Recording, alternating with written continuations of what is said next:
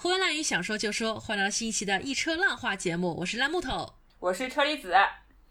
哎，今天呢，其实我们又要来聊一聊我们的动画电影系列了。其实说到动画电影，乍一听好像跟我们两个人没有什么关系，可是刚才我们细数了一下，我们这个节目从两年前开播到现在，其实说了不少动画电影了，从白蛇缘起到哪吒，一直到 Frozen Two。冰雪奇缘二，再一直到天气之子，其实我们真的讨论了不少动画电影，但是我发现我们每次讨论动画电影这个基调啊，好像都有一点吐槽意味很浓烈啊，是吧？呃，可是我们哪个节目不吐槽啊？好像也有夸的，也有纯夸的，有吗？我已经不太记得了，我就记得那些吐槽的了。对对，我们说那个。啊，《冰雪奇缘二》是殖民地女权，然后说《天气之子》是这种直男，我怎么会可可能跟他谈恋爱，对吧？所以今天我们要聊一聊的这部动画片，就是在国庆档期上映的《姜子牙》。就其实这是这部电影是，就是国庆档我唯一看的，去买票去电影院看的一部电影，是吗？不知道你这边是吗？呃，我这边的情况其实比较复杂，因为大家都知道国庆节啊是一个吃吃喝喝、走亲访友的一个好时节。那走亲访友，我们免不了还是得看看电影啊之类的。但是当时这真的是一个死亡选择。当我和我的一位名叫梅梅的好朋友约电影的时候，我们说看女排吗？看过了。看姜子牙吗？打死我也不看。就造成了后来我们见面，我们就一部电影也没有看。我们觉得这都是死亡选择。直到后来是挺死亡的。直到后来，我们其实也是为了给我们的节目去寻找选题，因为我们实在是没有什么能看了。女排我们大家都不要看，对吧？那我好像我们也只能看姜子牙了。但是说实话，其实我内心去看姜子牙，我还是抱了一些期望的。毕竟我是一个土生土长的一个上海小孩儿。那对于一些呃以前我们古早的。啊，一些比如像《封神榜》啊这样的国产电视剧，还有我们上海电影、上海美术电影制片厂生产的一系列像《大闹天宫》《哪吒闹海》等等等等一些中国古代传说、神话传说人物为主角的动画电影，我都是一个狂热的粉丝。我小时候《哪吒闹海》看了不下五十遍，啊，所以。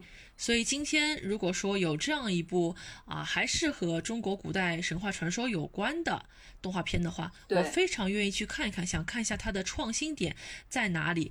那这些电影、这些人物，在过了几十年之后，对我们新一代的观众来看，它是不是有一些新的 inspiration，以及它要什么样的角度去包装它，这都是我非常感到好奇的。所以我带着一种审视的眼光去看。所以还是抱了一定的期待的。那锤子老师你呢？我其实主要还是因为就是当年就去年的时候看那个哪吒的时候，不是最后有一个预告贴片嘛？然后那个贴片让我觉得就是整个呃风格啊，就是那感觉做的还不错，所以还是会愿意就是买票进影院去看一看这个这部电影。我其实就是这么简单的一个原因，就是这。这部姜子牙也是国庆档，就我唯一有兴趣去看的。呃，其实之前那个女排可能也有点兴趣，但是那个兴趣点就过了。后来就是各种评价也出来了，就就是嗯，动力不是特别足。但是这个姜子牙还是要看一看的，对吧？就一方面也是为了我们这个一车浪花节目，一方面也是是就哪吒的哪吒那时候还是有一些好感的，所以就呃有这个能够让我去到影院的这么一个。动力吧。那我们今天就来看一看这个新的中国神话宇宙动画系列到底有没有达到我们心中的一个标准。那首先我想问一下锤子老师，你就直接告诉我你是喜欢还是不喜欢？我通过打分来告诉你我喜欢还是不喜欢吧。好的。就满分是十分，我给五分，不及格。啊，五分是不及格是吗？对。好的，你你猜我是几分？呃，是这样的，你可能六七分吧，我感觉。对，如如果说如果说这是一个那种啊可以扭动的一个这种杠杆的话，零到十分之间，我觉得我可能在一开始的二维动画的时候，我当时打到了十分，因为那个二维动画其实都是非常非常的惊艳，它有点像是一个前传的一个感觉，告诉你在啊和狐妖斗法的过程当中，我们的姜子牙是如何的金戈铁马、挥斥方遒，它整个画面都是非常的写意，人物的二维形象，呃也是非常具有中国古典特色。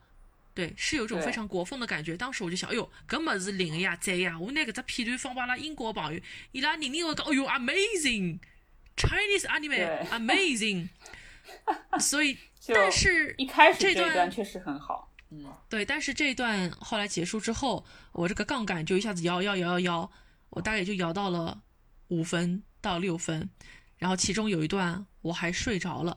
所以你今天让我去评价《姜子牙》这部电影，就是我在一开头打了个鸡血，但是到了中间的时候，我这个中年就开始不举了，我开始不举了，我开始睡着了。举可还行。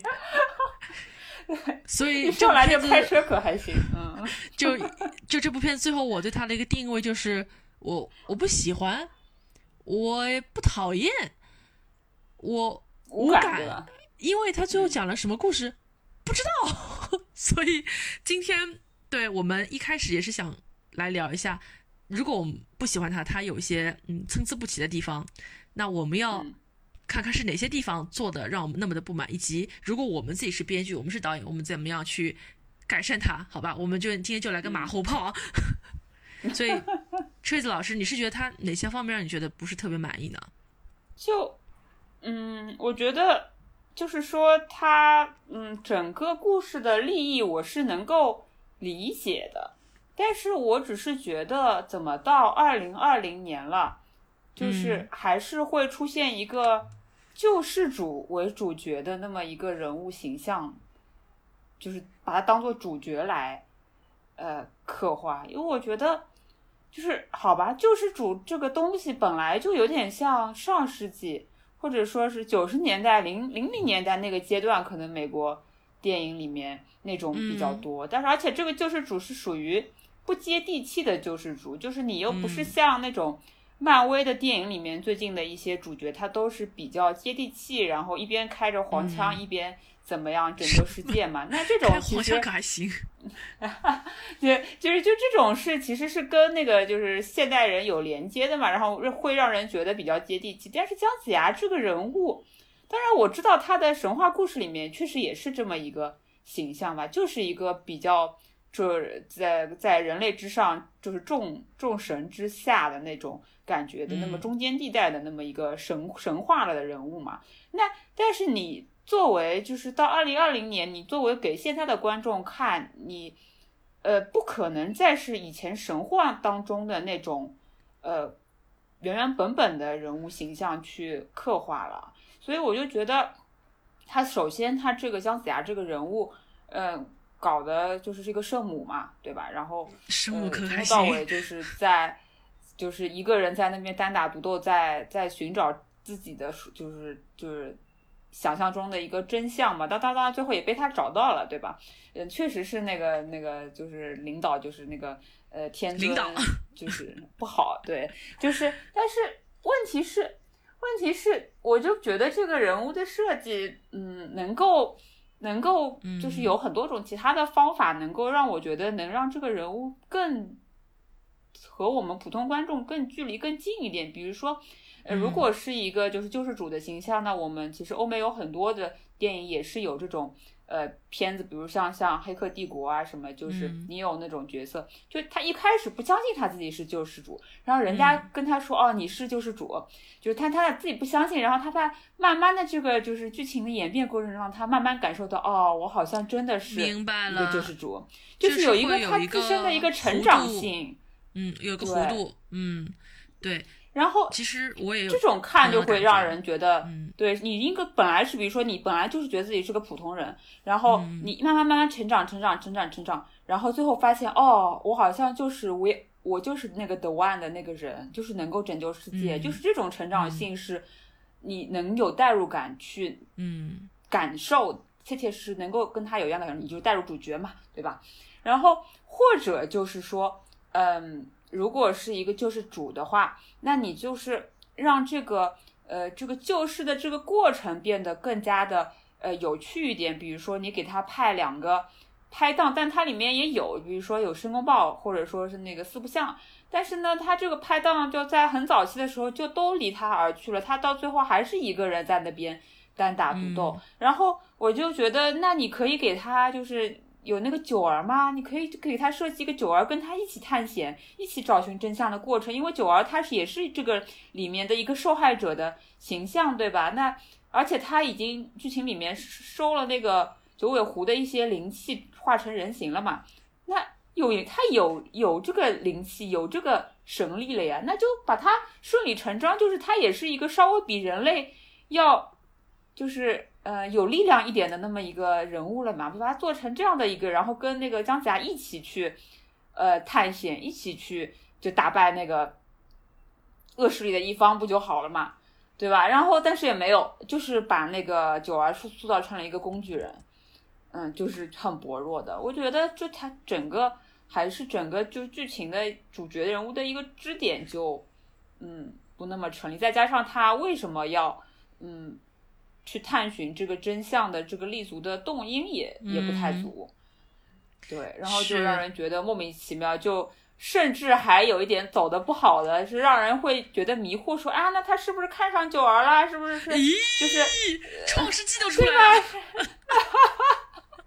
我就觉得，就想到了那个什么，呃嗯，但这这个就是不太好的一点啦。像在电影里面肯定没有这个意思，但是他会又让人有这种错觉。那你为什么要这么就是顶真的去救九儿呢？那是不是是不是因为叫什么？呃，她是一个就是年轻女性呢，是吧？少女。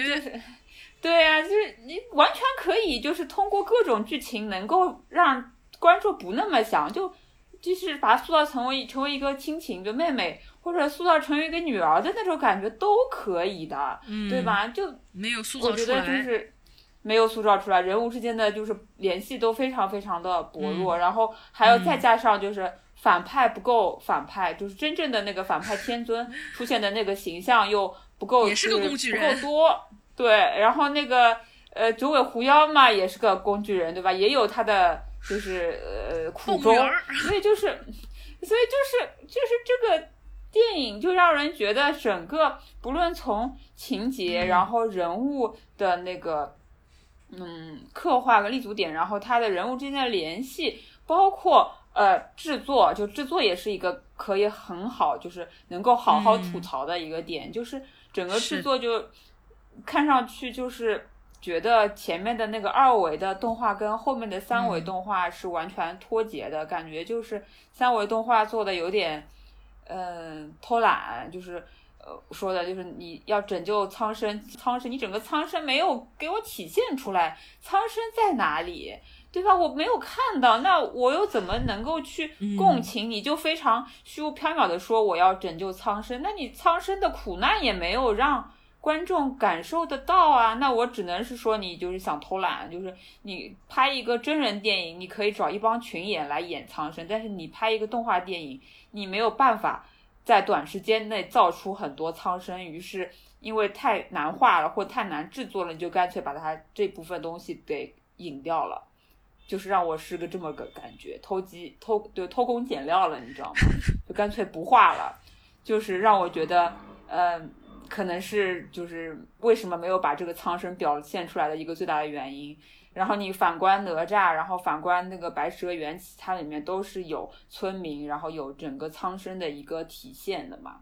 嗯嗯，就让我想到了，就让我想到了，就是我小时候嘛，我我还挺喜欢看那个《我我哥狂》这个动画片的，但是我哥那时候呃看到《我为歌狂》就说：“哎呀，这么烂的动画片你怎么要看？你看看它里面那些。”呃，就是路人甲、路人乙都是以那个很简单的就两三笔那个人物的那种，就像就随便画出来的，根本就不知道是个谁。但是你反观小当家这个动画片，就他那时候就痴迷日本动画，可能现在也是啊。就是小当家这种片子里面，他每一个路人甲、路人乙都是有确切的形象在那里面，他都是花了心思去制作的。嗯、所以我就。呃，这当然确实，当年我其实还是挺喜欢我一个狂的，就是就对他的评价也是不屑一顾。但现在回想起来，确实是有道理的，对吗？功夫下在那里，是能被观众看出来的。你这个没下下没下功夫，不是专业人士能看出来，观众其实也是挺挑剔的，特别是在一个网络时代，我们什么好东西见没见过，是吧？就所以你这个偷工减料都是会被看出来的。锤子老师刚才详细的点评了一下《姜子牙》这部电影当中的一些小小的缺陷，听完之后会让我觉得你给的怎么可能是五分呢？我听你这个评价，听完之后一两分的感觉吗？哈 哈，嗯，我我反正打豆瓣上面打了两星吧，就差不多四五分，四点五分。对，我就只打了两星啊，我就实在是就打不了三星，我实在是给不了三星，我只能给两星。对，刚才就是你其实提到他的一个情节、人设，还有他的一个制作。呃，我先说制作吧，因为制作这一点我我不是特别懂啊，我补充一下。因为前面提到我其实，在看电影过程当中睡着了。为什么会着睡着？是因为他们在一个北海当地的小酒馆里面，他发现呃九儿走进来，那这个女孩就是他当年在斩妖的时候在身身体里面看到那个小女孩。从那一刻开始我就睡过去了。因为那个小酒馆太黑了，它的整个场景都非常的黑暗。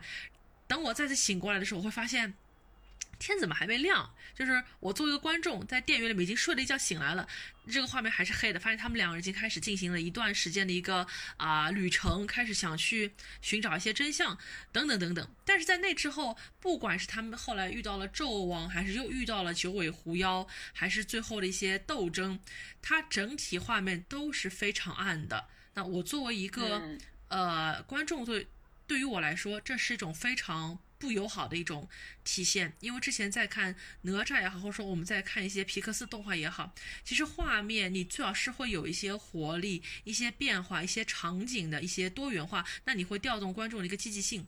因为对于成年观众来说，我们可能集中注意力最多就二十分钟了，那对于小孩来说，他们集中注意力可能就只有五到八分钟。他们如果发现这个景不好玩、很单调，场面也不新鲜不刺激，那很快就想走了。那对比之前的哪吒，哪吒可以说场景非常之丰富。那除了有啊天上的仙境，那他们家，那可能还会有哪吒他在练习武功的时候，他进入一个虚幻的世界，他进入一个画卷里面。那我会觉得哪吒那个时候可能真的是下足了血本，而姜子牙给我的感觉像是一个做烂掉的项目，概念是有的，想做这个项目很久，但是在最后的执行阶段，你也不给力，我也不给力，然后谁也没有领导力，谁也没有把这个团队带到一个同样的一个方向上，所以导致这个制作以及它的一个呃价值观、一个利益，它表达的一种精神，它的一个卖点，观众看完之后，我们什么都不知道。那这是一个很大的问题，可以说它就是一个失败的作品，而且它还抠门，它不换景，它很黑。看了一下知乎，说这样比较省钱，那果然就是一个做烂掉的项目啊。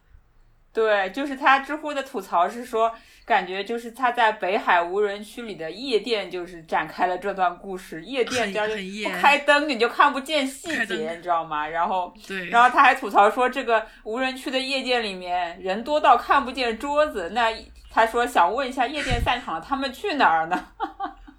这太可怕了，吐槽太精准了。对，嗯，对，然后再回到里面的这个情节和。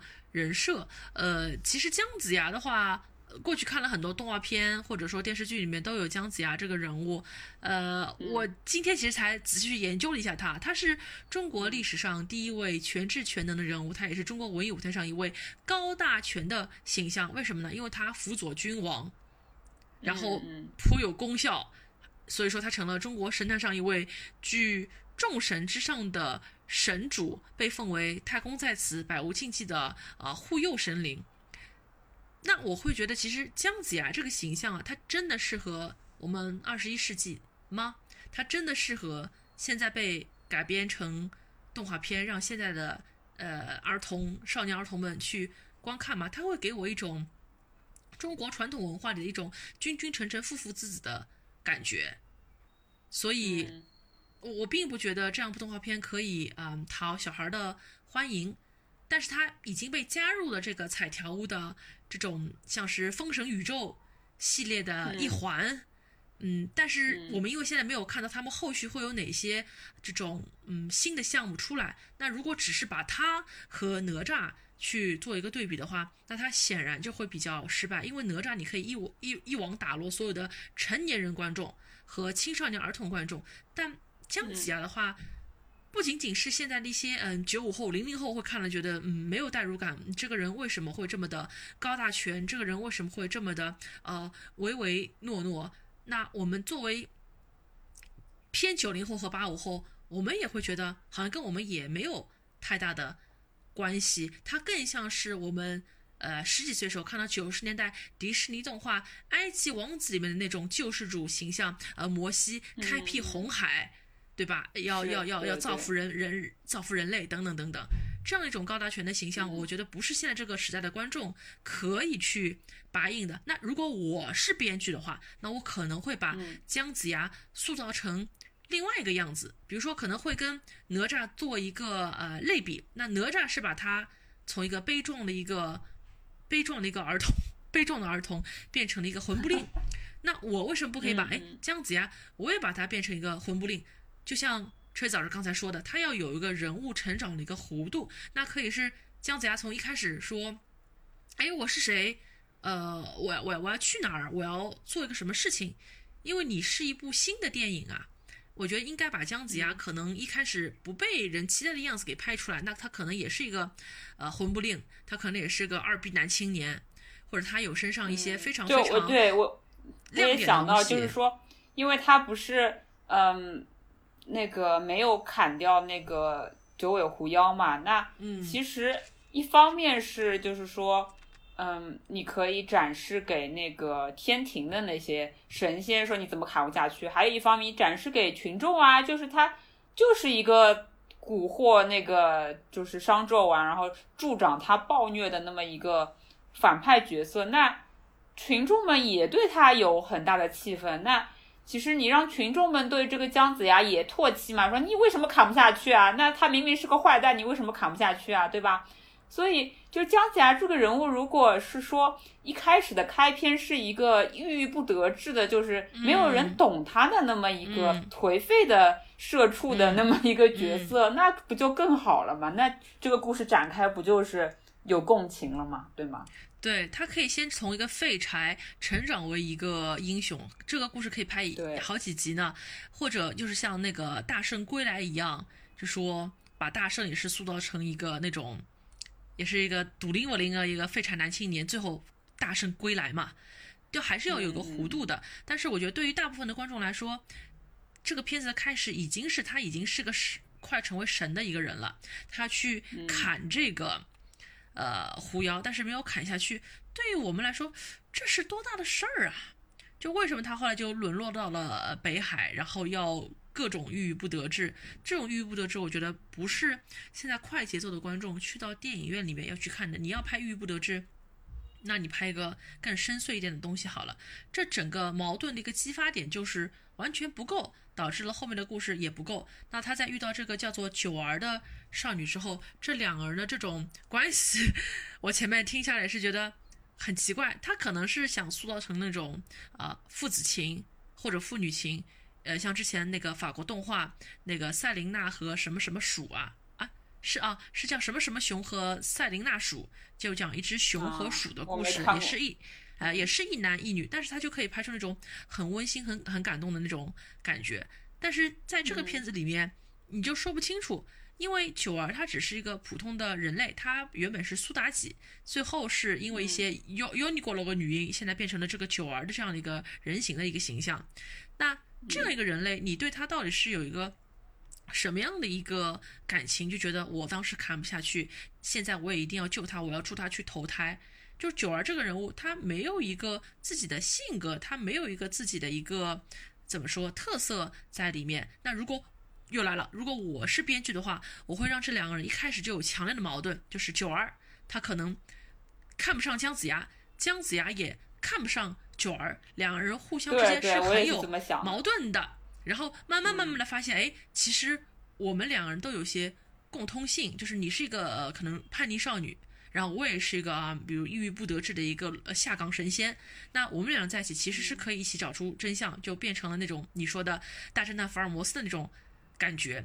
那我们回看哪吒也是的，哪吒刚开始遇到敖丙的时候他们是朋友，后来发现哎我们是天敌。最后我们又可以成为朋友，就会发现，哎，大起大落，大起大落，这个才能揪揪起观众的心，我们才能才能看下去。而且我们会发现哪吒，就说办他的生日宴的那一天，就全片的高潮就来了，就一一个修罗场就来了。所以姜子牙全篇为什么 我们也是看到昏昏入睡？我知道你也睡着了，对吧？我不知道你什么时候 睡着了。我睡着两睡着两次好吗？我们为什么看到昏昏入睡？还是因为他之间人物的关系牵不起我们群众的心？就你们好像还挺一见如故的嘛。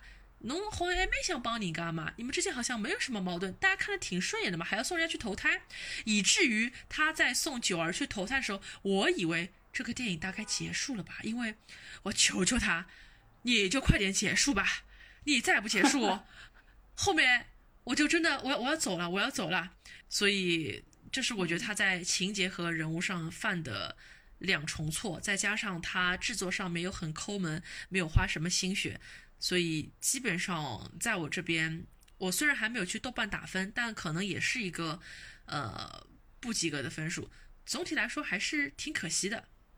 就是，而且我是觉得，嗯，他明明可以真的有很多种方式能够做好的。其实，我是觉得姜子牙这个人物确实他在我们的那个，嗯，就是神话故事的传说里面，却是一个是比较有点神性的一个人物嘛，就是是高于普通人类之上的那么一个存在嘛。那你还是可以保留的呀，就是让让我想到了，就是嗯，国外的那个英国的那个亚瑟王，他是怎么改编的？就亚瑟王他这个故事里面的梅林法师也是一个那么样的存在，就是他是个法师嘛，有那个神力嘛，对吧？他是辅佐那个亚瑟的那么一个辅助型的角色，其实跟姜子牙是有点像的。那。其实我们在看这个新版的那个电视剧《梅林传奇》的时候，他当时做了一个比较大的一个改动，就是把梅林跟呃亚瑟的这个年龄差给消除了，然后就是亚瑟跟梅林是作为一对同龄人的那个嗯，就是小伙伴，然后一起遇到，然后在一起成长的那么一个故事。我就觉得，那你姜子牙是不是也可以给他做这样类似的一个改变呢？对，就让他不是那么一开篇就那么神，就是已经有了很多的成就，或者说是怎么样子的。他是不是可以跟周文？因为他这个故事里面主要的还是去帮助周文王，然后把那个商商纣王那种暴虐的那种那种王朝的统治给推翻嘛，对吧？那他是不是可以跟周周文王产生一些友谊，然后去做一些事情？或者你再编得好一点，就是商纣王他原来以前的那些王国里面的一些妖魔鬼怪鬼怪去，呃，这个到这个周文王后来他开创的那个那个王朝里去作恶，然后那个那周文王的一个动因也是说，哎呀，我要让我的这个子民能够那个和平，然后能过上安定的生活，那我就要把这群妖魔鬼怪给误。探究他们为什么就是过来到搞破坏的这个原因，对吧？那他们肯定是因为他们自己受到了一些，就是嗯，没有一个安定的居所去居住，也是生活的非常压抑或怎么样的那么一个原因嘛。那其实你就可以把这两点结合起来啊，就是说你或者让周文王派一个部下，或者是周文王自己就呃也是去探究这个这个这个真相了，那跟姜子牙结个伴嘛，那这个故事就又。其实就是可以说是个，就是国中国版的一个梅林传奇的一个故事嘛。我觉得那样子的话，就又会更加好看了。嗯，对，没错，这个故事它就是没有一个故事性。虽然说姜子牙他身边也给他塑造了不少的伙伴，比如说像九儿，还有申公豹，乃至乃至那个反派九尾狐妖，算是小反派吧。但是你有没有发现，其实每个人他们都是。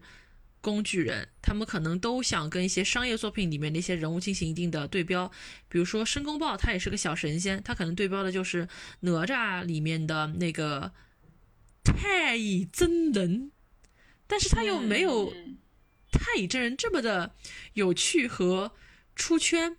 虽然给了他很多戏份，比如说我在那个茫茫人海当中看着你，当时我可真是羡慕你，如今我才知道你想做的就是你自己，这什么台词？什么台词？好像是那种郭敬明体，但是他有什么迷弟在？就是小迷弟，我跟你讲，对，小迷弟们也挺好的，没做。你你可以把他就是塑造成一个小迷弟的角色，然后跟那个姜子牙有一些很好的互动嘛。我觉得，但这也是一种讲法，对吧？就是这他的伴儿太少了，就是能够从头从头跟跟跟他到尾的那种伴儿也太少了。然后最后，关键是最后你怎么他怎么推翻这个呃他的领导？他他跟他的领导的领导。也没通过气，对吧？你说你结合其他的，还有其他的一些有稍微有点良知的神仙呢，一起来推翻这个领导呢？那他也没有这么做，反正就是觉得莫名其妙就结尾了，然后做了一个非常标志性的，就是砍掉那个天梯的那个，就是不知道是干什么的那个。对，可是砍掉天梯和他希望这社会没有不公，这有什么直接的联系吗？是我没有看懂吗？我觉得就是一个很。极其象征性的简单和象征的粗暴的动作，你对，就是你就是感觉像是说，我们在一个，比如说，如果套到职场的话，就是你把职场的这个晋升通道整个给它砍掉了，就是大家都不要晋升，就实现了一个就是社会主义大和谐，社会社会主对对对，就是社会主义大团结，你知道吗？就是大家都不要进步了，就也不说不要进步吧，就是大家都不要。对，吃大锅饭了呀，就是就是这个道理呀，就是我觉得这个，这太可笑了，你知道吗？嗯，就是现在社畜也，我只能说，如果这社畜们很有一些社畜是能够理解的话，可能是就是嗯，可能是对领导太恨之入骨了吧，就嗯，而且嗯，你不觉得就是你真的通过你自己的。这种救世主式的这种有神力的这种砍掉这整一个天梯根本没有作用，就是你看到我们现在社会中，我们这个底层人民是怎么发生的？这之前不是有一个那个《新京报》的记者就是讨伐那个主编嘛，就是说主编那个他就是嗯，总是利用自己的职权打压他，然后有一些不公平的事情嘛。那他是通过什么方式来发生的？他是通过舆论啊。是吧？那那个，嗯那这个故事里面，他是通过怎么来发生、来讨伐的？他就是整个就把通过一些外力，把这个整个晋升通道或者怎么一个通道给直接砍掉了，并不能改变现状。对，是吧？对。所以我看了一下，就说姜子牙的整个制作团队啊，他的两位导演其实都特别的年轻。其实年轻是一件好事情。我们之前很喜欢的女她。女她也算是一部算是动画片吗？还是算是定格定格电影？女她的导演就是一个也是算是九零后的新人吧。那现在这两位导演陈腾和李伟也非常的年轻啊，但是感觉他们在这个剧作的一个利益上，就像是那种好像我是知道职场的，但这个职场呢，我又没吃了个拳头，我吃了个半透，我红尘看了个半破，反而会让我们这些上了年纪的职场人会觉得，你这些东西你拍给成年人看。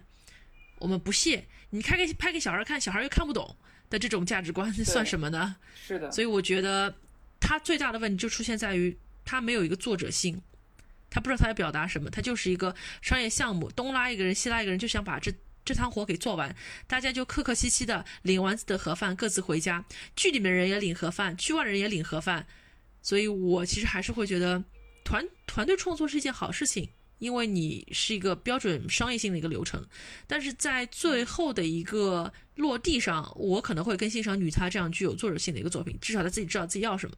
但是可能导演拍完之后都不知道我要说什么。对，是的，所以我就觉得，嗯，感觉这个项目，你听你说，就是以前在哪吒之前就知道这个项目在做，对，这项目挺早了，怎么做也做不起来，对，嗯，就做不起来，就是可能也是。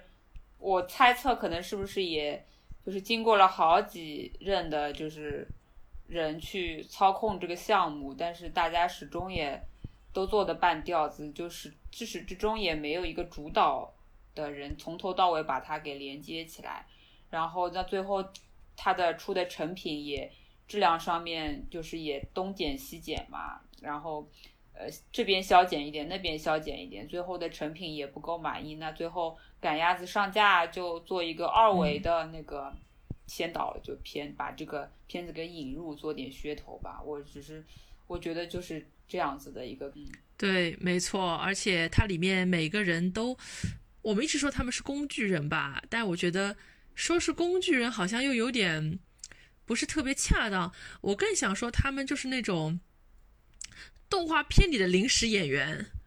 就比如说九尾狐妖，他每次出现就像是一个报幕员儿，通过他的嘴来说出啊，为什么我会成为反派？因为你的师尊对不起我，消灭了我狐族，现在我也让你们尝尝这痛苦。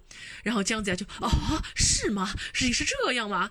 我觉得为什么你这个故事里面讲不清楚的东西，你要用这个报幕员的嘴，用这个九尾狐妖嘴说出来？那说什么姜子牙就信什么吗？就这么简单？对呀，就是。对，我在看的时候也有这个疑问，那到底你这个姜子牙到底是相信的是啥？是不是他自己的臆测？那你也没有一些什么推理的过程，对不对？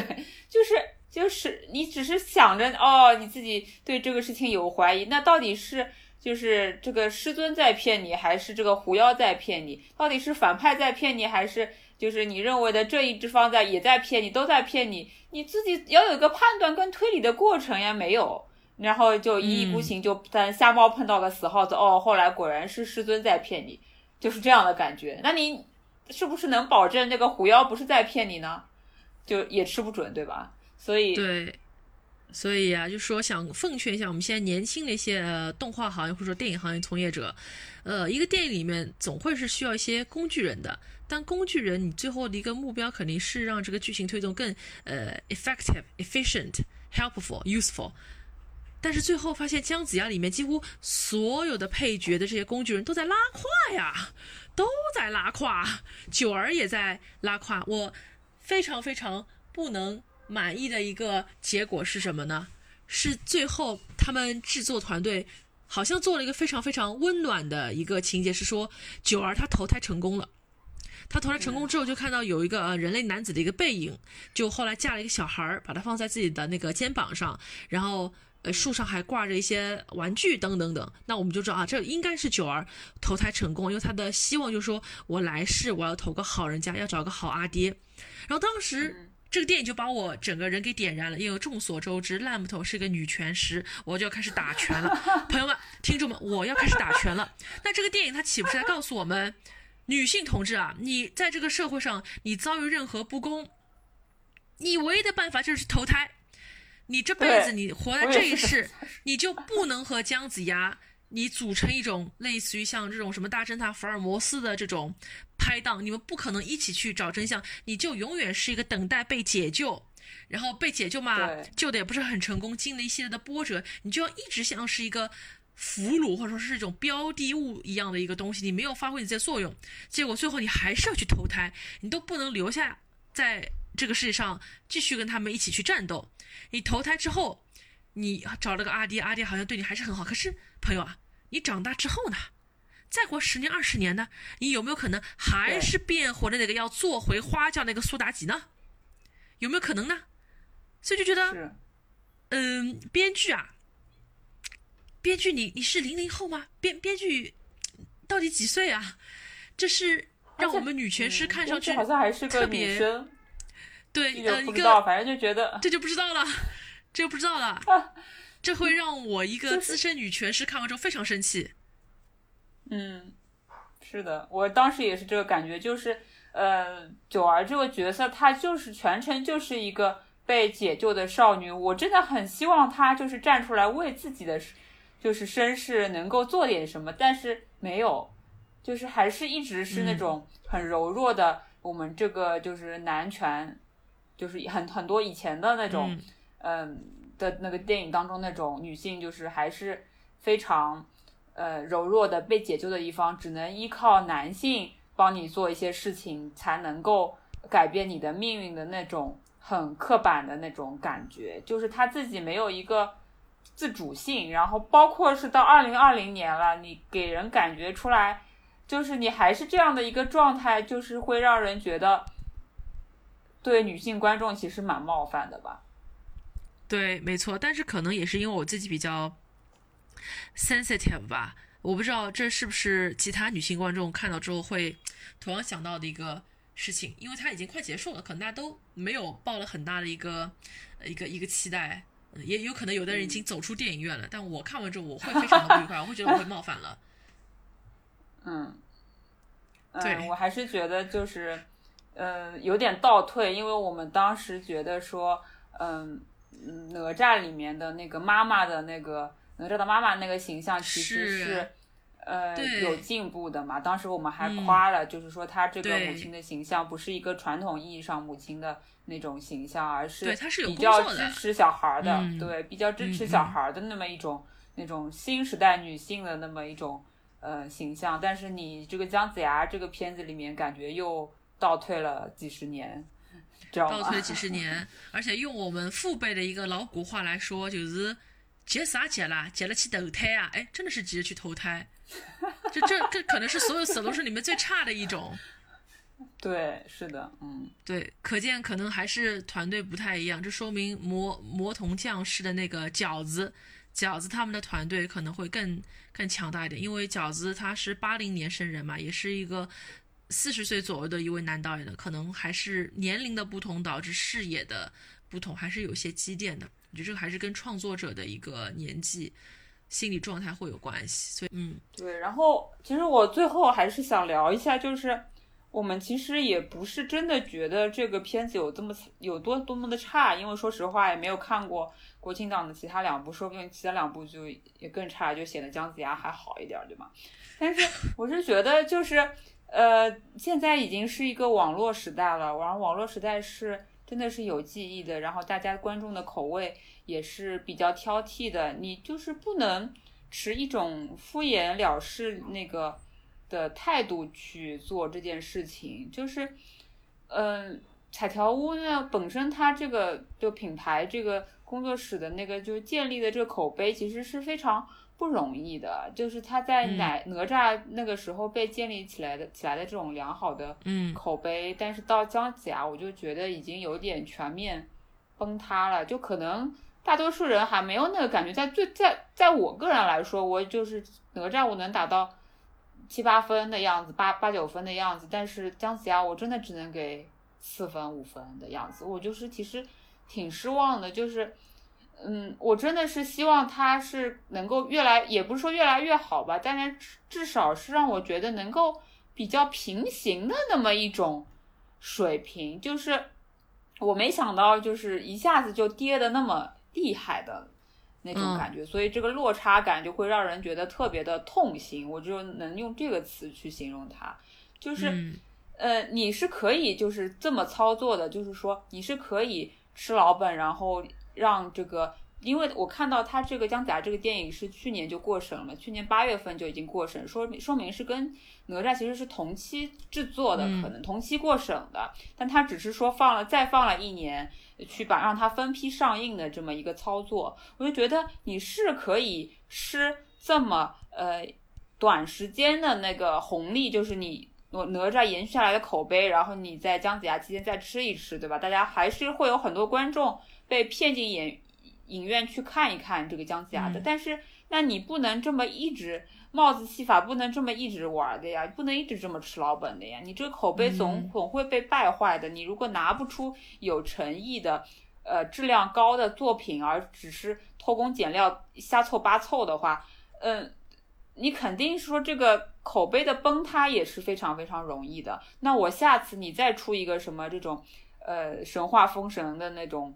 呃，题材的这个动画片，我就会非常谨慎的去看一看这个片子口碑到底怎么样。就是如果口碑真的比较拉垮的话，我就不会买票进影院去看你这个电影，你的票房就不会再是现在这个情况了，是吧？所以我就觉得，真的是这个建立口碑是非常不容易的一个事情。你真的，我觉得是整个你整个呃。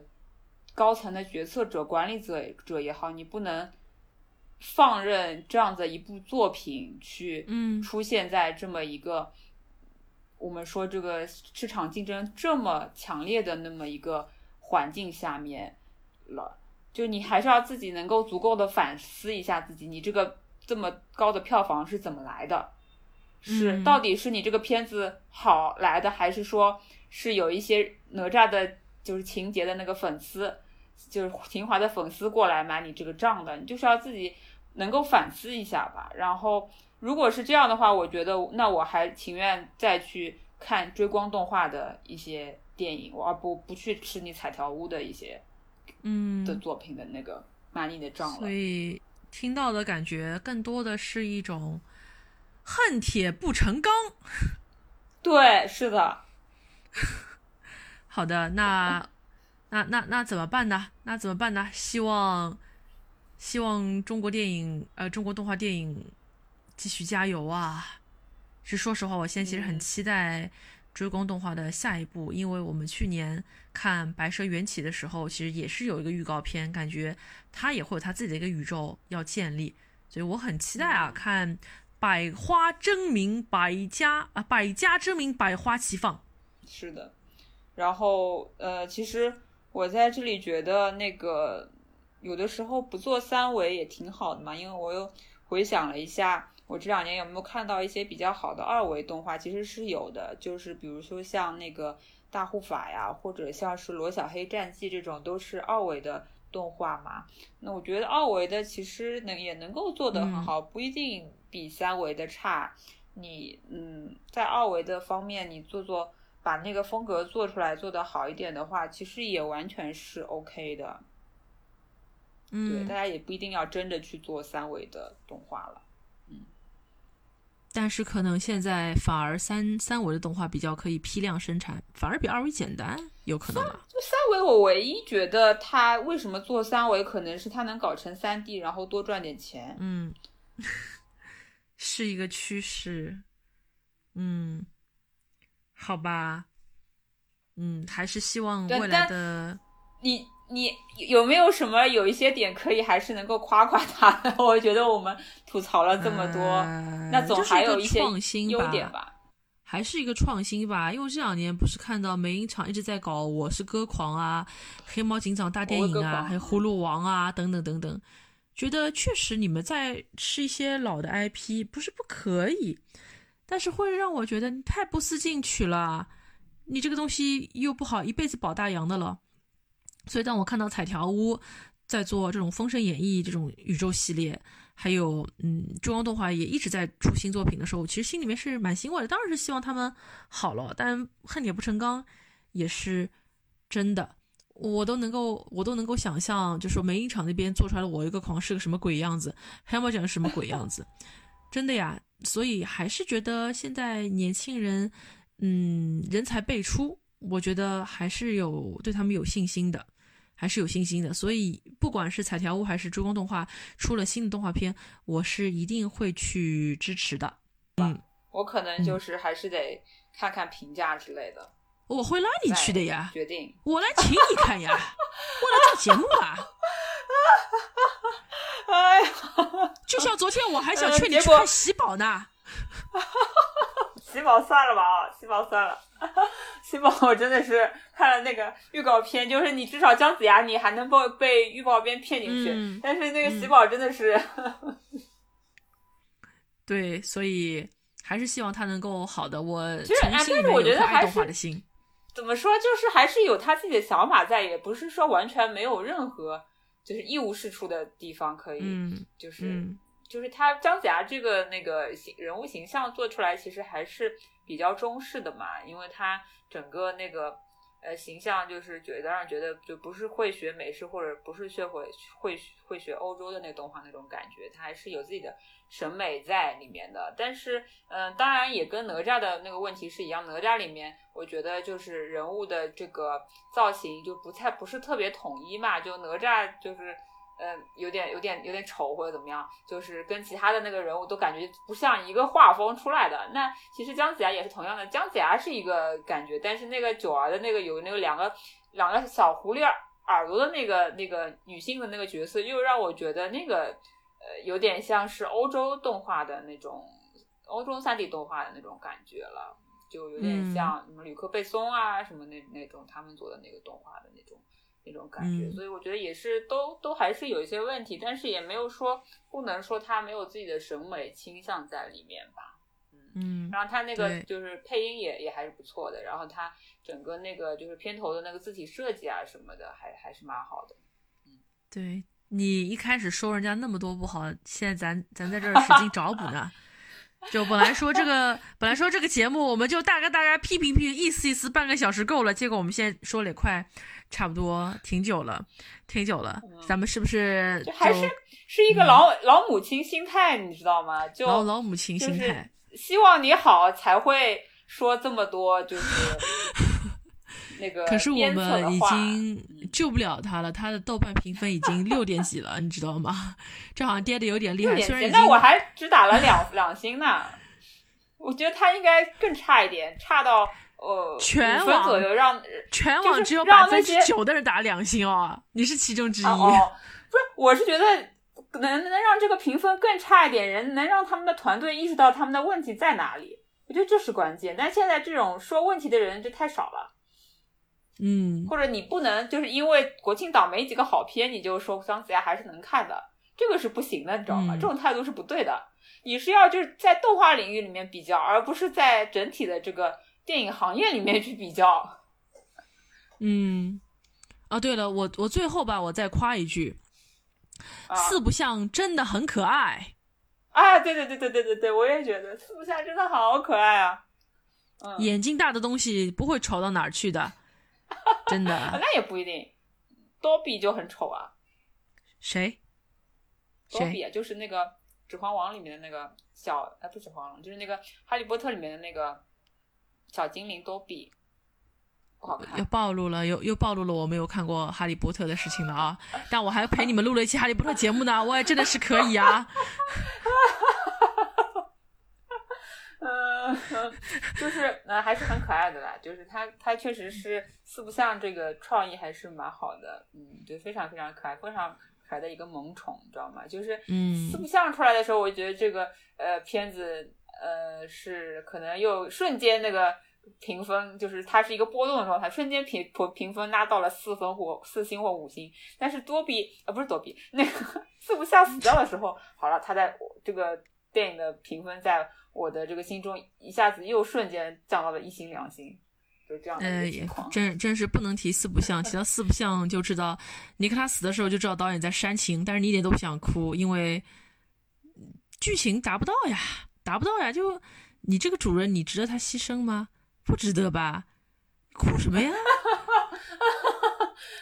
好吧，就太太，我对不起，我太刻薄了，我太刻薄了。但我们是为你好，我们是为你好。